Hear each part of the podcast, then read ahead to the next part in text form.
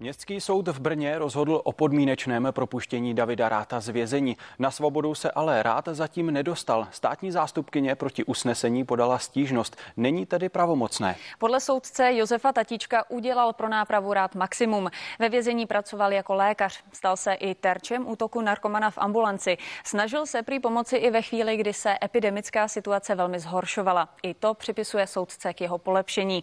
Někdejší středočeský hejtman za ČSSD si odpikává dostává sedmiletý trest za korupci. Za sebou má polovinu trestu. Před devíti lety vycházel David Rád z pouty na rukou ze svého domu v Hostivicích. Doprovázeli ho detektivové z protikorupční policie. Po půlročním sledování šli na jisto.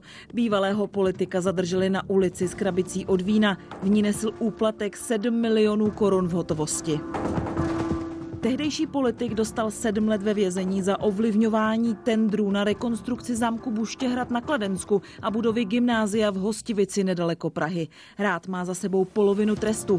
Požádal tak o podmíněné propuštění a soud mu vyhověl. Pokud se jedná o naplnění zákonných podmínek pro podmíněné propuštění, tím jsme si byli naprosto jistí.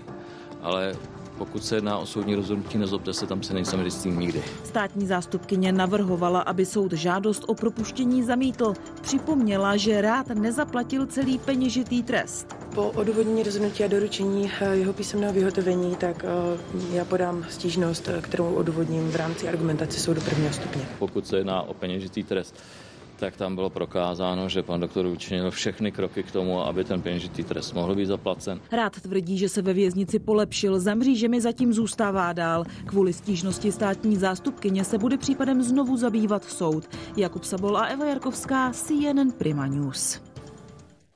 A ve vysílání hlavních zpráv už vítáme právníka Jaroslava Ortmana. Hezký večer. Hezký večer. Pane Ortmane, soud rozhodl o podmínečném propuštění Davida Ráta. Státní zástupkyně proti usnesení podala stížnost. Vše tak bude řešit krajský soud. Má David Rát eh, vůbec šanci, že v dohledné době opustí vězení? Samozřejmě, že má, protože eh, vyhrál 1-0 v prvním poločase. To znamená, že nalézací soud rozhodl, že jsou podmínky dány. Takže já jenom říkám, že většinou to bývá tak, že jestliže nalezací soud řekne, že nepropouští, tak ten stížnostní soud to většinou potvrdí.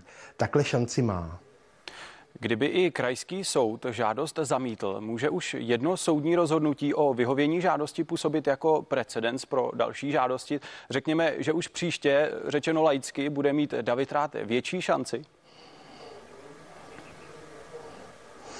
Samozřejmě, já si myslím, že co je velký argument je, že tady je nepravomocný rozsudek, kdy dostal Davidat další rok, takže asi bude tohle ta okolnost, že by se ten trest navýšil, bude hrát velkou roli při rozhodování toho stížnostního, tedy krajského soudu.